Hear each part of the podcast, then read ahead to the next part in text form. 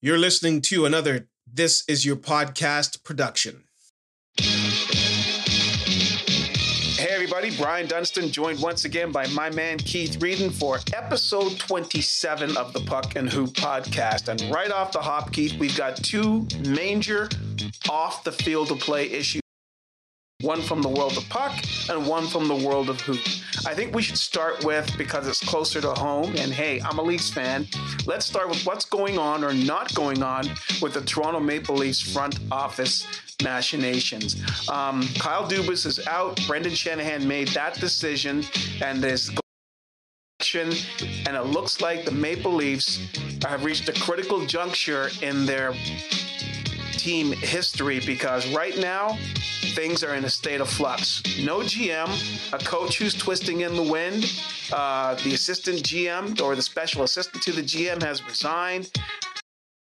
Without very many answers, and a lot of things to dissect about just what the Maple Leafs are going to do in terms of who's going to be the steward for their ship going forward. And the fact that Kyle Dubas is now out as a general manager may have come to a surprise to a lot of people, but for my money, Keith, I'm not. Where do you stand on this? Well, I'm surprised you're not surprised because uh, I, I thought that the Leafs and were going to stand pat on Dubas. I thought they were more likely to get rid of Sheldon Keefe, and I tell you why. Because I figured with the, all the contracts and coming due, all of the no move, all of the moves you've got to make before these no movement and no trade clauses in contracts are exercised or on July 1st, I figured that the Leafs would keep their current GM because, uh, you know, that's a lot of negotiation. One is going to have to step in and do. And I figured mm-hmm. who better to do that than Kyle Dubas. So, yeah, I'm a bit surprised that they uh, got rid of him you know, uh, at this time. I guess what was that like May 17th, May 16th when they can tell you why I'm not surprised on a couple of levels. One, um, just the fact that on what Brendan Shanahan had to say. Because initially I was thinking, yeah, Dubas is going to be back. It's just a matter of figuring out the P's and Q's and dotting your I's and crossing your T's. But what Brendan Shanahan made sense to me. If you are looking at someone to lead your team beyond where they've been in the past for the last not getting to the ultimate goal of winning the Stanley Cup. You want someone who's going to continue to build on what they've established so far. They are a team that is a perennial playoff performer, which makes you a Stanley Cup contender. I don't care what level you're at, but if you're in the playoffs, you are a contender, as the Florida Panthers are right now. But the fact remains this they were going to change direction. Now, did you want the general manager who built it towards this point to continue to build it, even though they're going to take a different path, as Kyle Dubas said? Yes, but you have to have commitment.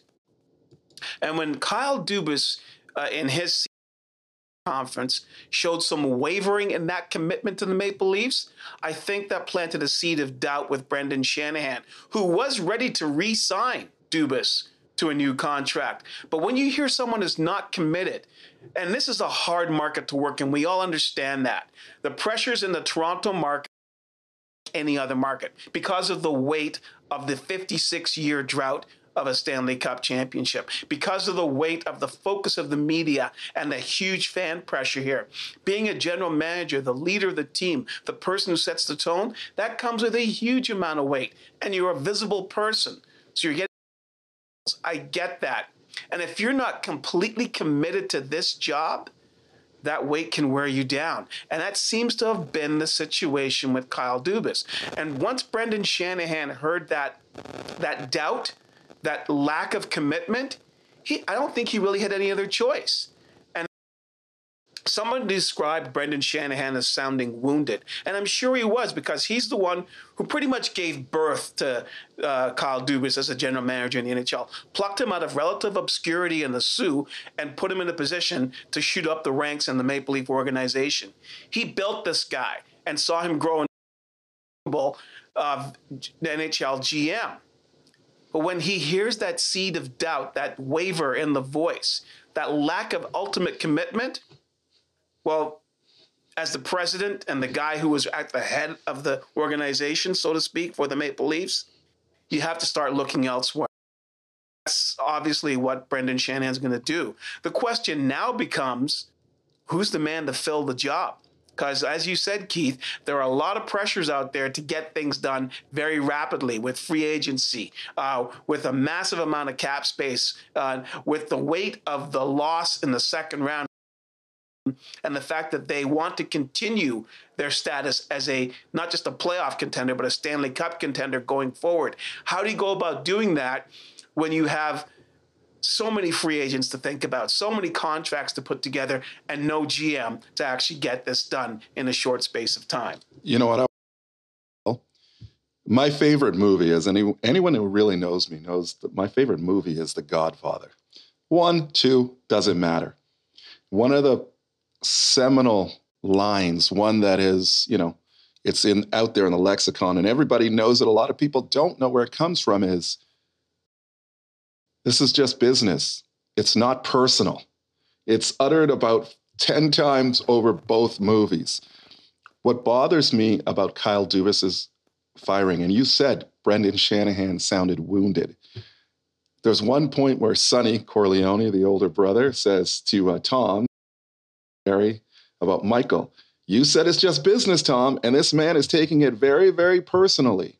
That's the feeling I got when I saw Brendan Shanahan sitting up there doing this press conference. Hmm. He had done all of his due diligence, Brian, and come to the conclusion. He said it on Sunday. He said to Kyle, We're going to resign you. He'd come to all of that conclusion, yep. but because Kyle Dubas went out on a uh, and did his press conference, which Shanahan uh, advised him not to do on Tuesday, Kyle Shanahan then turned around and said, Oh, he didn't sound like he had an ultimate commitment. Uh, this is a great job. What it sounded to me that Shanahan, exactly as you're saying, I'm the guy who brought you in here, man. You were like a capologist in the Soo GM. I brought you mm-hmm. into the Maple Leafs. I into what I believe, even though I'm not a Leafs fan, is the top general manager position in the league. And here you are sounding like, oh, I got to consider my family. And now I'm hearing that, you know, his agent, you know, they wanted more money, they wanted more power. And I get that. Been in the job for five years. You know, if you're going to resign, maybe you do want more power. But this, again, Brian, sounded to me like it was very, very personal.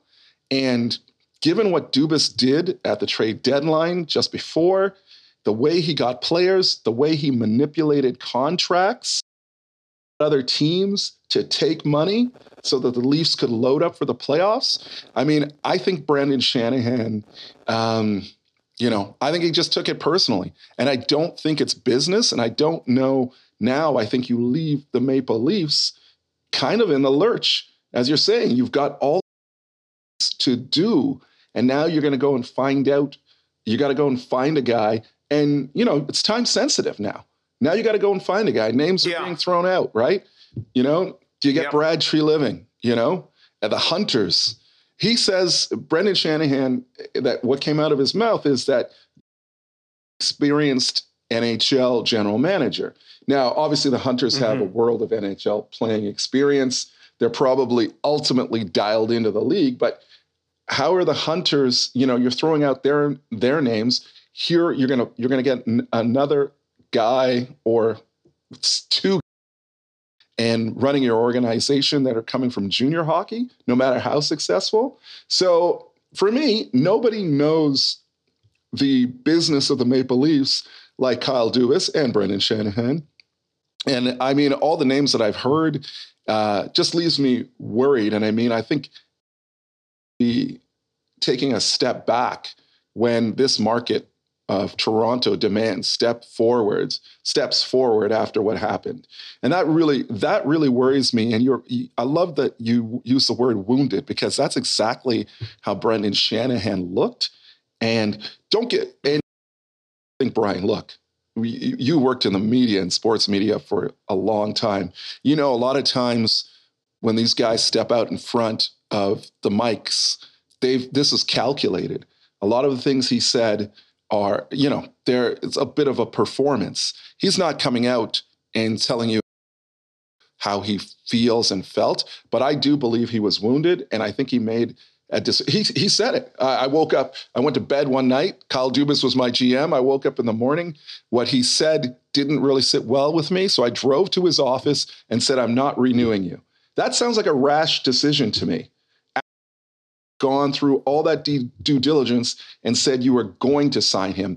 And I don't think that rash decisions are going to work well for the Toronto Maple Leafs if they want to get to the ultimate prize. Yeah, I can't I can't argue with you, Keith, except on this fact.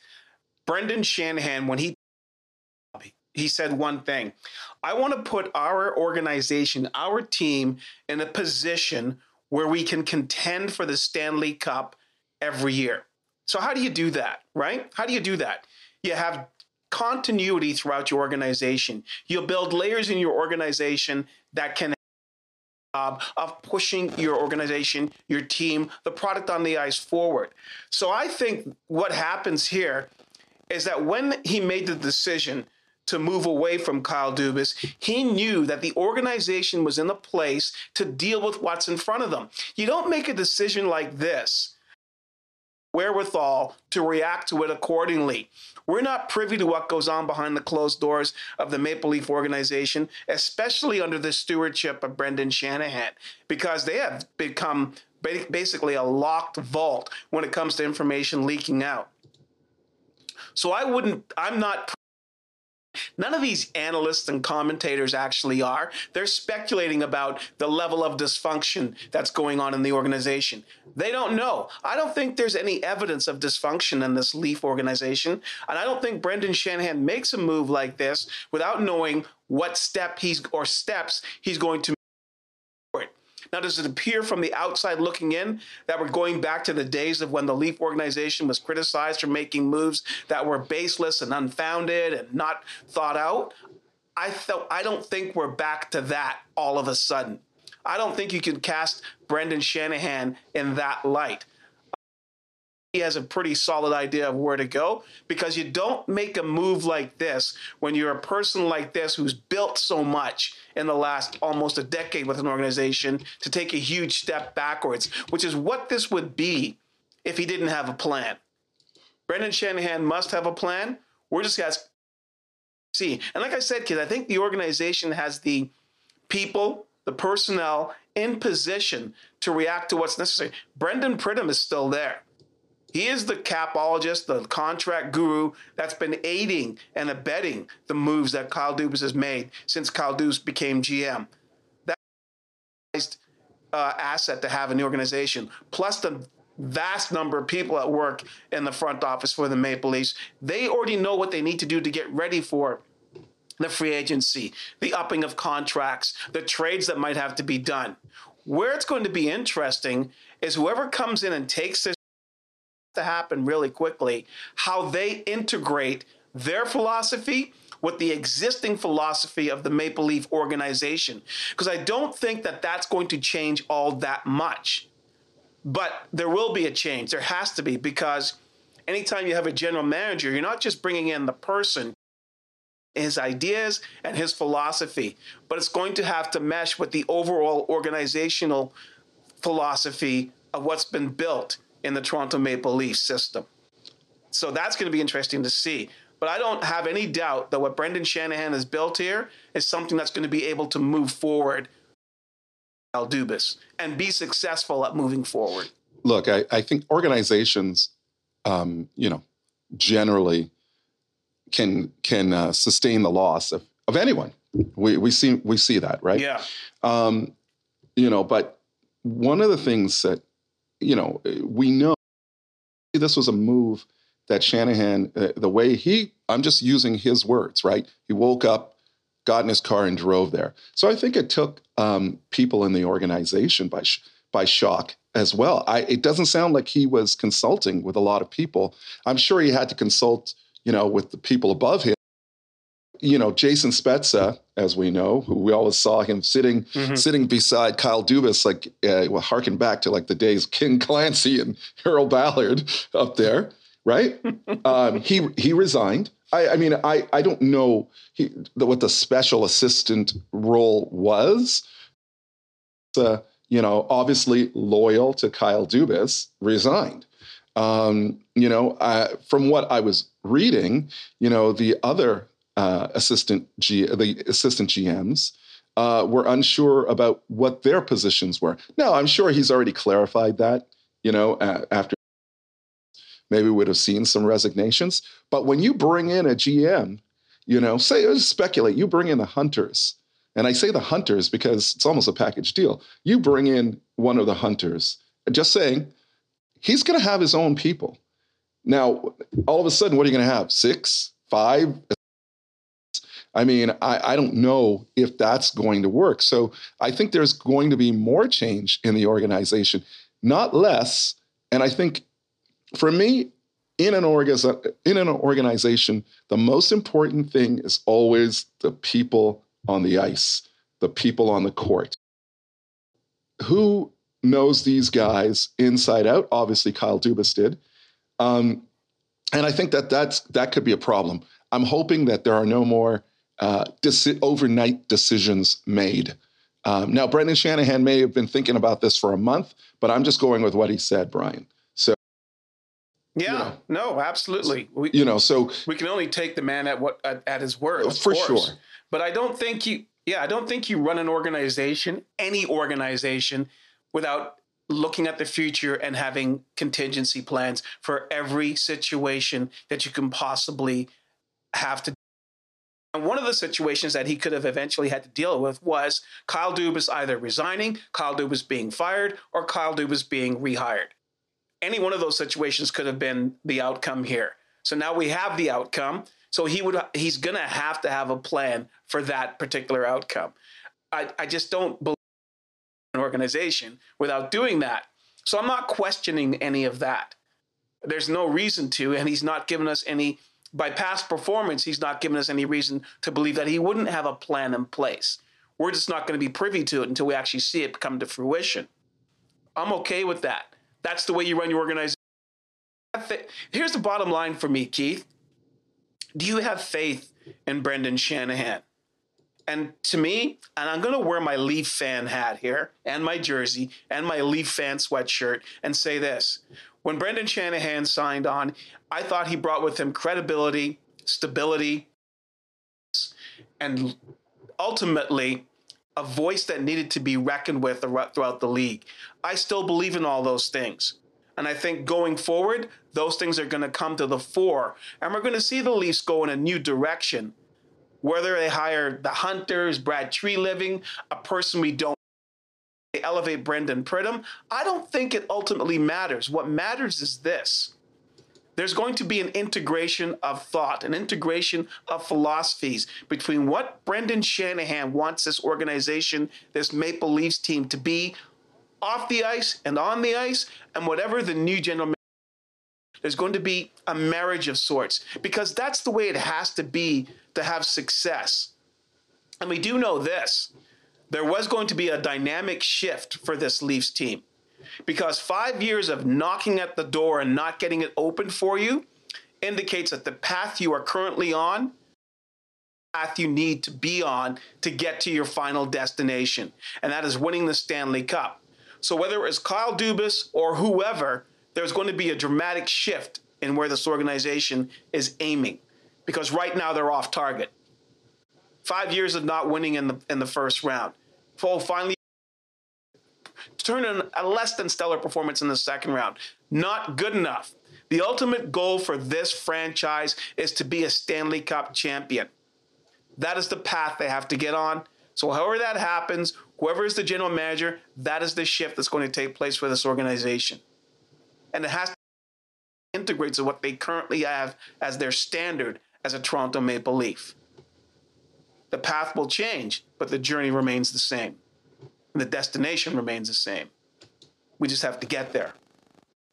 Yeah, I, I agree with you on that. But I, I will say now that Brendan Shanahan now um, it's been in, in, the organization for almost a decade. So now that you've gotten rid of Dubas, uh, I think the spotlight is going to be, even if he's not the GM, if the Leafs continue not to get it done, then I think the spotlight is now firmly on him. I think he's been able to dodge a little you know, what ifs, who should go sort of conversation. But I think after this move, if it doesn't work out uh, next year, that I think he's he might be the he should be the next guy because ultimately, if if the buck stops at him, then he's got to have responsibility at some point. Well, I think ultimate responsibility always goes organization. He is, for all intents and purposes, the head of the organization. Um, and I think what you have to look at here, Keith, is, and I, I harken back to what I said about Brendan Shanahan when he came to the Maple Leafs in the in the president's role, is that you have to have a team that's in contention in order to win. Leafs in the last five years, last six years, really.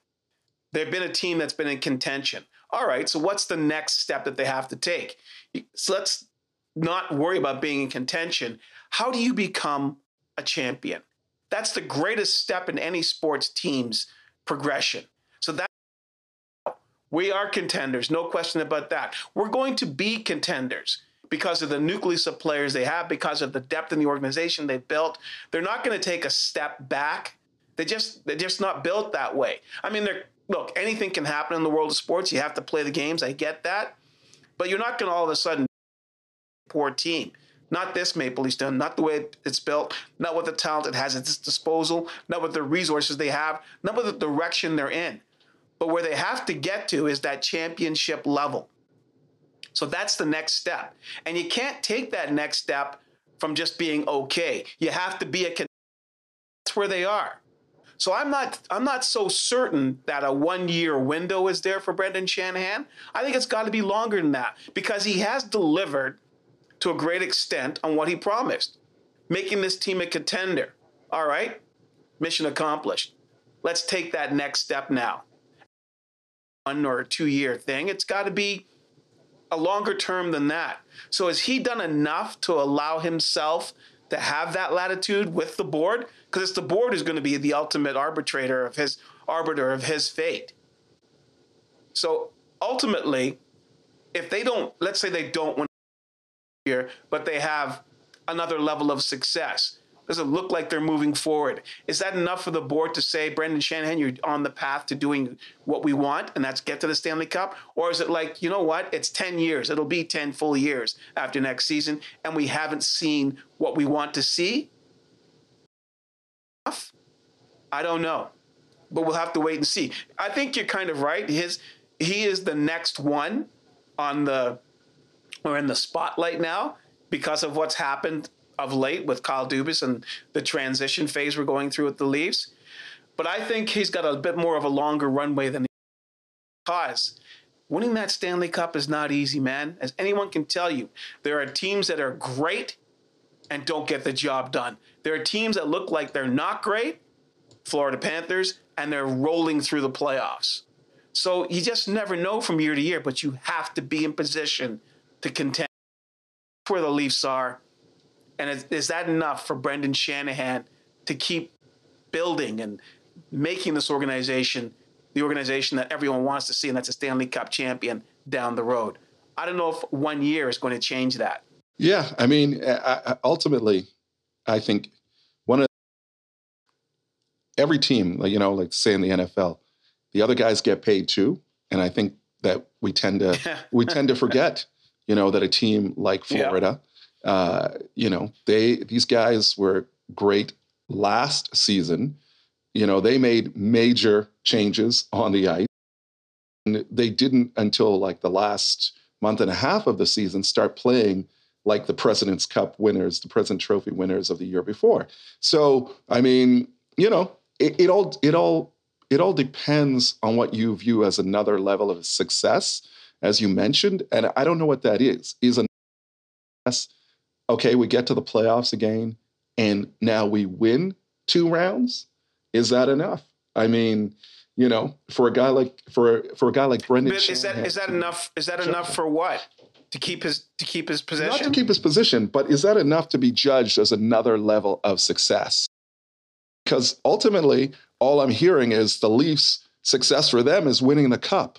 So if you don't win the cup, but you know, you take another step, I mean, I think, you know, ultimately, I think before next season, the moves Shanahan and the incoming GM either buy them time, um, and depend obviously depend saying that the Leafs don't totally fall apart, but you know if he gets a GM in here who makes the hard moves, and you know even if the moves don't result in a cup, then I think that GM and look at these moves and say, hey, these are the changes that we made.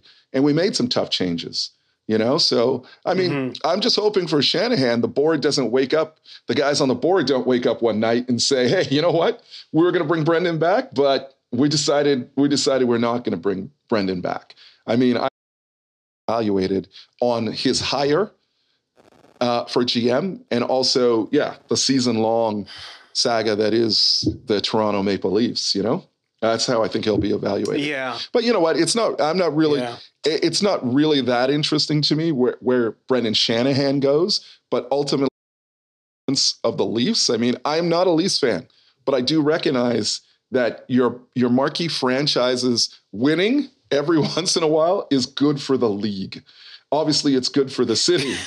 you know what I mean? Yeah, man. But you know, the thing is, Keith, it ain't every once in a while. It's well, like never I mean. in a while six years. Win one, win so, one a decade. Win one every two decades. Yeah, win one every century. How about that? Yep. one every century. I'll be good with that. Win one this century, preferably before I'm gone.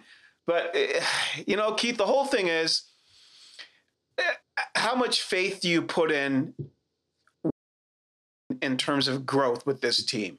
And I got to tell you, I have a certain level of commitment to this team because of uh, the growth I've seen but there has to be more, man. You can't walk into the playoffs with the talent that the Leafs have at their disposal and not the ultimate reward because that's the payoff that we as fans want. We've invested in this team since whenever for each and every one of the fans that are out there. But that investment has not paid off. Everybody wants to see a championship. That's why we watch sports. We want to see a winner. We want a winner. Being just good enough is not good enough anymore. And the Leafs are good enough, but that's not what we want. We want better than that. And how do we get there?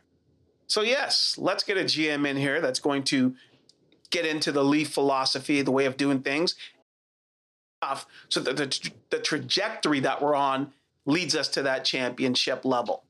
Let's get to that level. And then we can say, okay, Brendan Shanahan, you've done your job. Keep on going. But I just don't know, Keith, if that's a one year thing or if that's a couple years. You never know because the other team has a say. The other teams have a say. There are upstarts every year. Sure. We know that. So it's kind of an amorphous thing that I'm talking about, but you have to see the progression and understand that yes, there is a there is a goal here and it's within sight.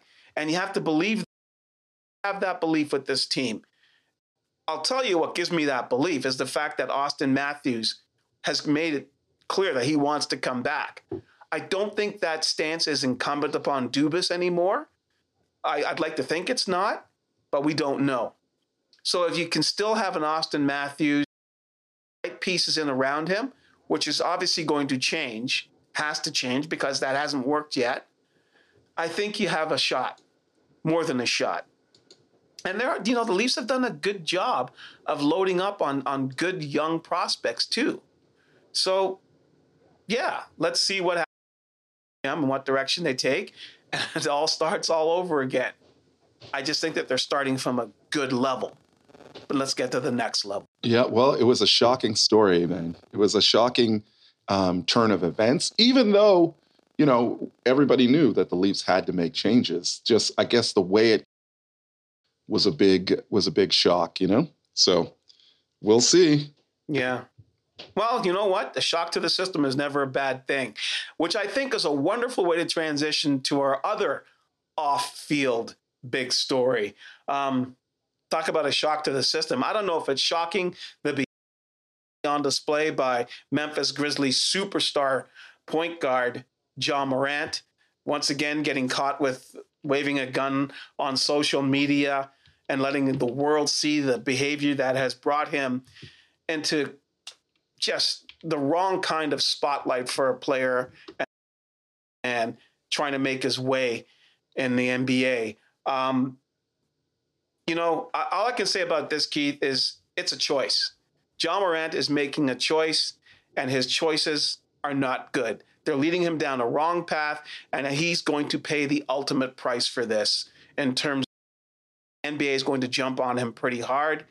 Um, we've already seen Nike pull his shoe off their website. They haven't pulled him out of the stores yet, but I think they're waiting to see what the NBA does.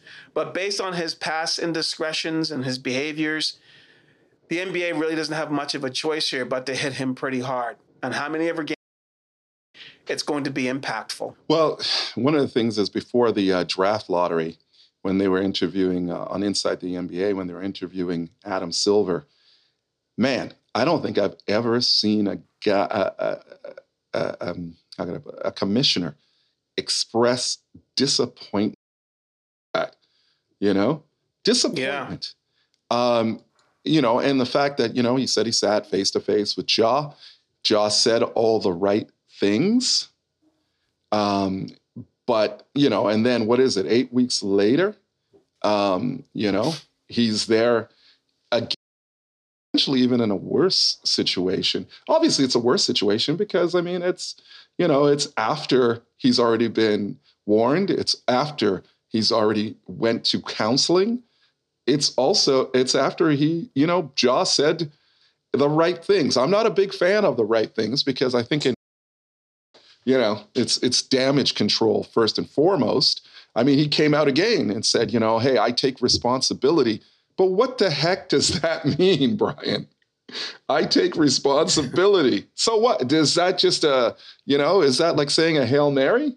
You know, like, uh, okay. Yeah, it's it Wipes away, There's no absolution. Yeah, wipes away your sins. Yeah. I mean, I, funny enough, no. Brian, as I've mentioned a couple of times, I've got a 14 year old son who's very into basketball, wanted the Ja Morant shoes as soon as they came out. And I asked him, you know, hey, is any sort of um, situation, am I not getting this right? You, as a 14 year old, and you look at this Ja Morant thing, is there something I'm missing? And he just said, no, I think it's stupid. There's a guy who loves Ja Morant, you know? Yeah. Well, Keith, I think he used the very, it is stupid what Ja Morant has done. It's because he chose to do this. No one said, here, hang on to this gun, and then when I put the camera on you, just wave it around. No, he did that on his own accord. That is a stupid choice. That is a thoughtless choice. That's a reckless choice. Kind of thing you do if you don't really care about what's going to happen to you in the future. And that's what we're talking about here. Because this is a guy who is a $200 million NBA player with the potential to make an untold fortune in not only playing basketball, face of a league, being the face of a massive shoe corporation. This is the guy they were building movements around. This is the guy who was in position to take his team to a championship level. And not just in the future, but in the now. That's how good the Memphis Grizzlies are with Ja Morant. Now was brought into question because he made a stupid choice. And it was his choice. So, yeah, words, they're not going to absolve you of what you did. You did that. You chose to do that. So now the league has no choice but to come down on him and come down, come down on him. Here's the thing, Keith. Maybe this is what needs to happen. Because what do these young people understand in this day and age? Pocketbook, wallet, bank account, bling. This is going to cost him half a season's salary if he gets a 40 game suspension. That is not an insignificant, which you cannot recoup. This is going to cost him endorsement money from Nike. And his endorsement package with Nike is significant. You don't brand a shoe after an athlete without putting some big money attached to it in the tens, if not hundreds of millions of dollars of potential earning. That is in jeopardy now because he chose to do something stupid. So if you want to hit Ja Morant and make him change his behavior, make him recognize his behavior for what it is, making stupid choices, hit him in the pocketbook, which is about to happen. That's the ultimate hammer. make him understand. Maybe this will get through his 23 year old head and say, I'm in position to change the life for not only myself, but my people around me and the people around them forever. All of that is in jeopardy now because I made a stupid choice. Will this be the thing that wakes him up? And we'll tell. Yeah, you know what? It, it's he's young enough that he can rebound from making stupid choices. Um, but the Memphis Grizzlies, you know, I you know they've already gotten rid of you know Dillon Brooks. Some people say for his on court antics. Um, they obviously had numerous uh, players only meetings that we found out about just basically trying to tell the guys to like when you're on the road man this is a this is a business this is a professional atmosphere and and we're here to take care of job done and take care of business. So i mean i think the whole organization obviously was being built around Ja Morant and is built around Ja Morant. Uh, you know this this was a team that could have you know won the west if uh, you know, not through injuries and and suspensions. So, you know, I, I think the disappointment. I go back to it that I saw uh, on Adam Silver's face was kind of like, you know, I've groomed this kid. The league puts attention into its stars. Um, I mean, you know, he's basically one of the flag bearers for the next generation of flag bearers. As you're looking, you know, LeBron's 38, Chris Paul's 37, you know, the beard is like 34, you know, uh, Durant's 35. So, you know, uh, Steph is 35. So he's he's a different generation. And, you know, for him stand this, you and I talked about this weeks ago. Would it not behoove him and his team to go to someone like Steph, to go to KD, to go to LeBron and say, How did you manage all of these pressures? I mean, you know, Steph had a father who was in the league. From all I can see is, you know, Ja Morant had a middle class upbringing. Kevin Durant did not have that. LeBron James did not have that. You know what I mean? Mm-hmm. You don't you never have heard of these guys hanging with their boys and waving guns. What you hear is these guys the circle of guys that they hang out with. They did not abandon them. So, you know, I understand the whole, yeah, I got to keep my street cred and props. But Ja Morant is not a street kid. And he's and he instead yeah. of instead of elevating the guys around him, because the guy in the viral uh, Instagram live video uh, with him this last time is his supposed best friend, right? That he grew up with. So instead of who, mm-hmm. who's been banned from NBA arenas. I didn't I didn't under, know that actually uh, um, before, but he'd been banned from NBA arenas. Elevating this guy, you know, elevating your good friends. Ja Morant is clearly, you know, sinking into following these guys into what that they feel they need to do to be to have some sort of rep out there. But you know what? Now I'm wondering, this guy's going to be out of the league for at least, I think you're correct, for at least half a season. What does he do during that half a season out of the league, out of structure? Are we going to see more incidents popping up? And given his immediate and the way he's handled himself, I think who knows what's going to happen in this. This guy, you're correct, he could flush a career down the drain. Now, we've seen in other sports and in the NBA, young guys have gotten a third, fourth, fifth chance if they are wonderfully talented, which Ja Morant is. So, I mean, I, I think that, you know, the fact that Adam, Adam Silver said, I need to send him a message, but also the league a message didn't mean its franchises, its owners, or its teams. He means the young players. He's going to send Ja a message, and it's going to be a tough message. And it obviously it affects the Grizzlies, who you know ended up in second place in the West. And I mean, they were on the ascent as one of the young teams Now, two starters are gone for at least half the year. And, uh, you know, it's going to affect that franchise, which, you know, it's not the strongest market in Memphis. And here you had a marquee guy. And now, you know, you're flushing that for at least, at least a minimum of half a season. Yeah. And, and another factor that is Keith, is the reaction across the NBA spectrum. I'm talking, you know, players, coaches, owners, agents, the whole NBA milieu, uh, you know, weighing in from various points and parts. And the thing is this this behavior exhibited again by Ja Morant taints everybody in the NBA. You know, sure. the associations made now are, oh, you play in that same league as that guy who waves a gun around all the time. Hmm, that makes you circumspect. Oh, you're you're an NBA agent? Wow, do you have represent guys like that?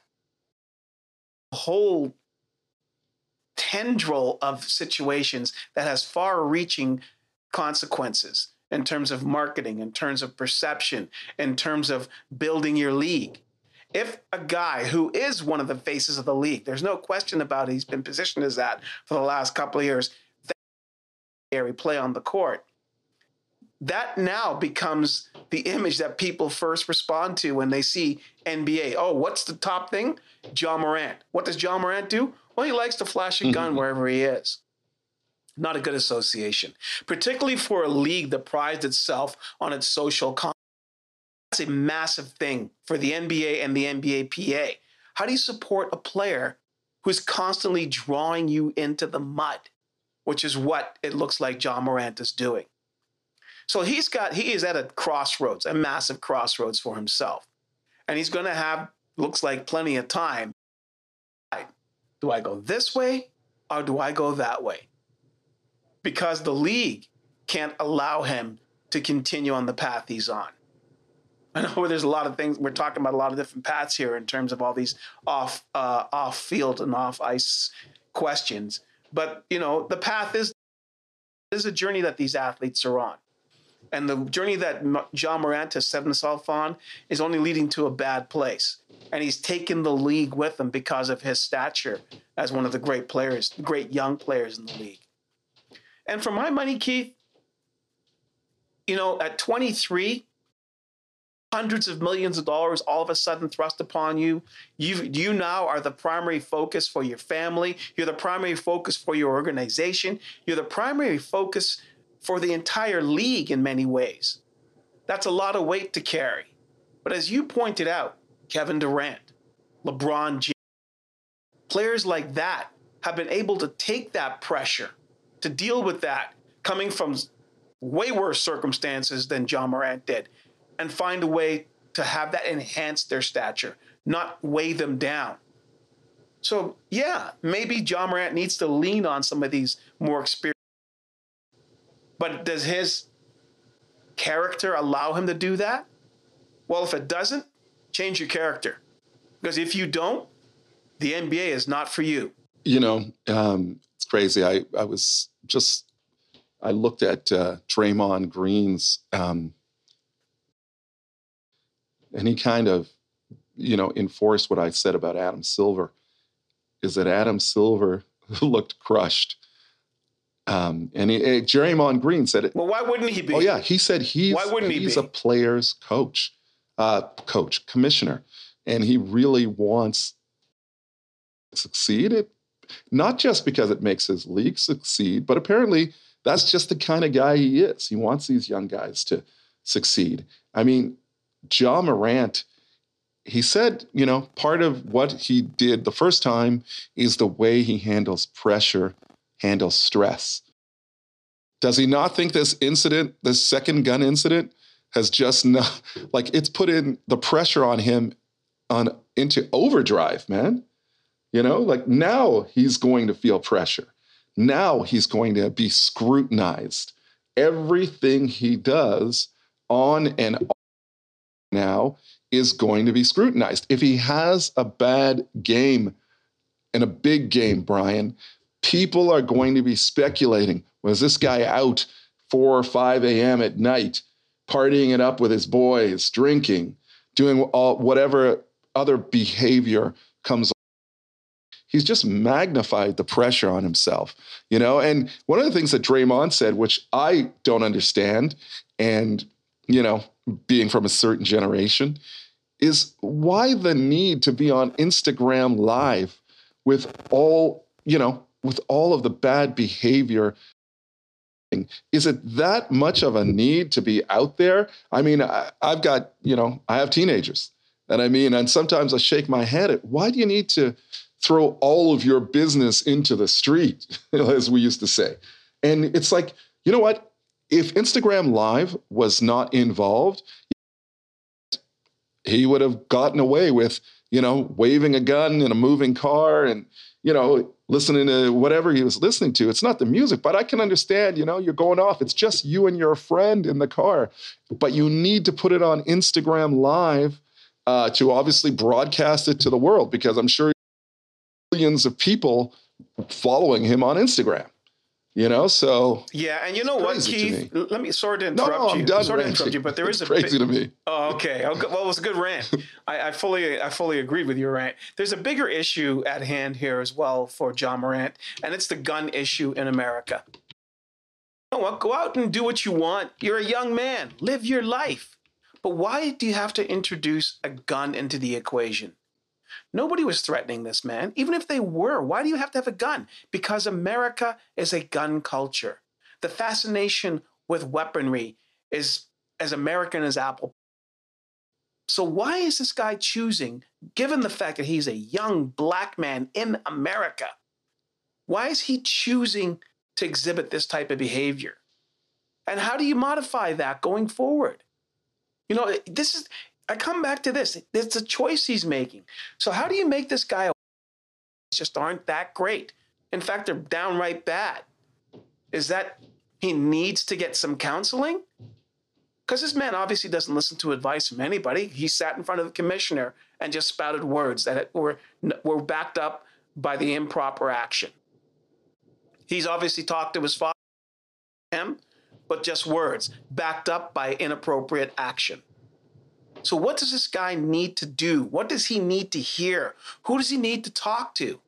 How does he need to change to stop with this destructive behavior? Because there's no question that the culture has gotten deep into this guy's psyche. Why is he walking around waving a gun while he's listening to some to some tunes? That's not appropriate behavior that's that's not something that anybody wants to see or sh- should be doing. Hell, celebrate your life times. Get into the tunes, man. Why do you have to have a gun in there? Why is the gun part of his life? What is it about his life that he thinks necessitates walking around with a deadly weapon and brandishing it whenever that's what has to be determined here. And I'm not sure what steps he has to take to figure this out, whether it's counseling, whether it's understanding that he's jeopardizing an incredible future. But something obviously has to happen for this man to realize not the path he needs to be on. Guns are not the right way forward for him. Basketball is. He's gotten a chance to change the life of himself and everyone around him. Why squander that? All because of your fascination with a gun. That's the problem. I, I quickly I looked up. Ja Morant has 9.4 million followers on Instagram. I'm going to imagine yep. it's not guys my age and your age following Ja Morant. I'm going to say that most of those 9.4 million followers are. You know, most of them mm-hmm. are kids. So, I mean, that's the thing with this with social media. You've got all of the reach, but none of the responsibility. And you know, yeah, well said. Put all this irresponsible behavior out there, and you have that Ja Morant at 23. I'm sure his best friend is 23 as well. You know, you guys are broadcasting this unfiltered out to guys who are 12, who are 14, you know, who are 11, you know, and I know they're not thinking this. They're just out there. But you know, this is this is to me 9.4 million followers, and they're not following you because you got good braids, Ja Morant. They're following you because you're an NBA player, and you're a wonderful player, crazy athleticism.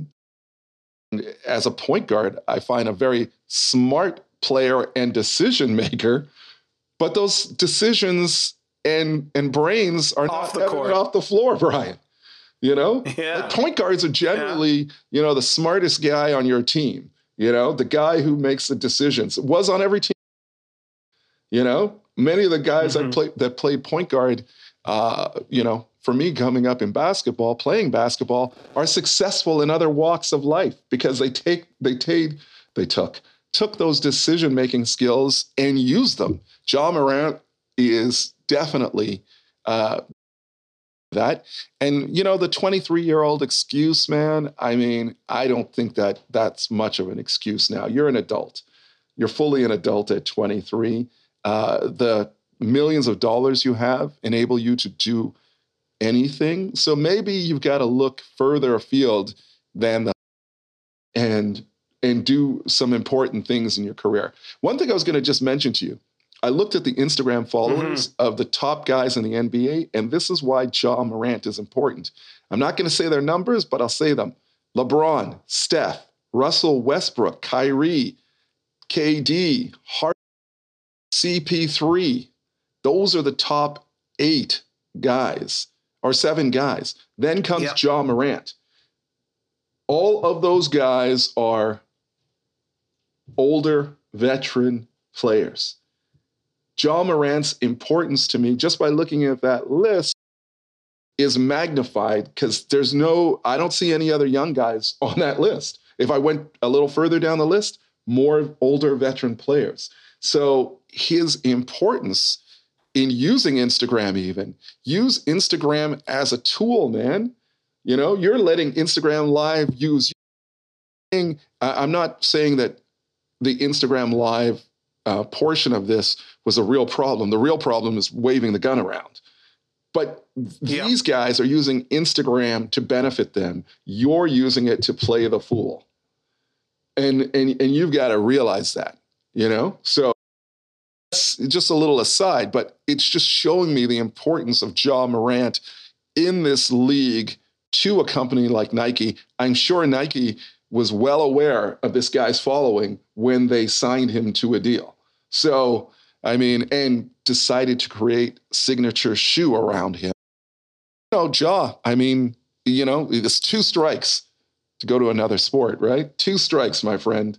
And, you know, you are 0 and 2. You know, you're not 3 and 2, you're 0 and 2. Because you haven't done anything in this league yet, really. You know, so you're 0 and 2. Not really. No, so you're 0 and Not 2. really. man. Say any more about Yeah. it, Brian. I'm done. No, there isn't really a whole lot more to say. Uh, I guess what we're waiting for now is to find out just exactly what type of punishment the league is going to mete out to Ja Morant. And um, once we find that out, we'll know, hopefully, what course of action he's going to take to behavior, if he even does. Because as we've seen prior to this, it's been a lot of lip service. And we all know one thing, Keith actions speak louder than words. All right, so this has been a off the field of endeavor version of the Puck and Hoop podcast. With episode 28, pretty quick because there's a whole lot of playoff action that we need to talk about. Lakers are close to being exterminated in the uh, NBA playoffs. Definitely got to get into that. The Florida Panthers just are writing a one heck of a story in these playoffs. We got to get into that. All that and more up on episode 28. Don't you dare miss it. And we're out.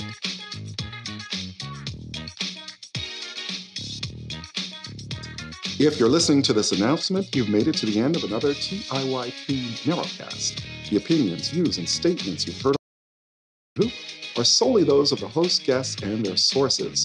The purpose of the Puck and Hoop Narrowcast is to entertain and inform our listeners, followers, and subscribers, and to help them form their own opinions. Thanks for listening.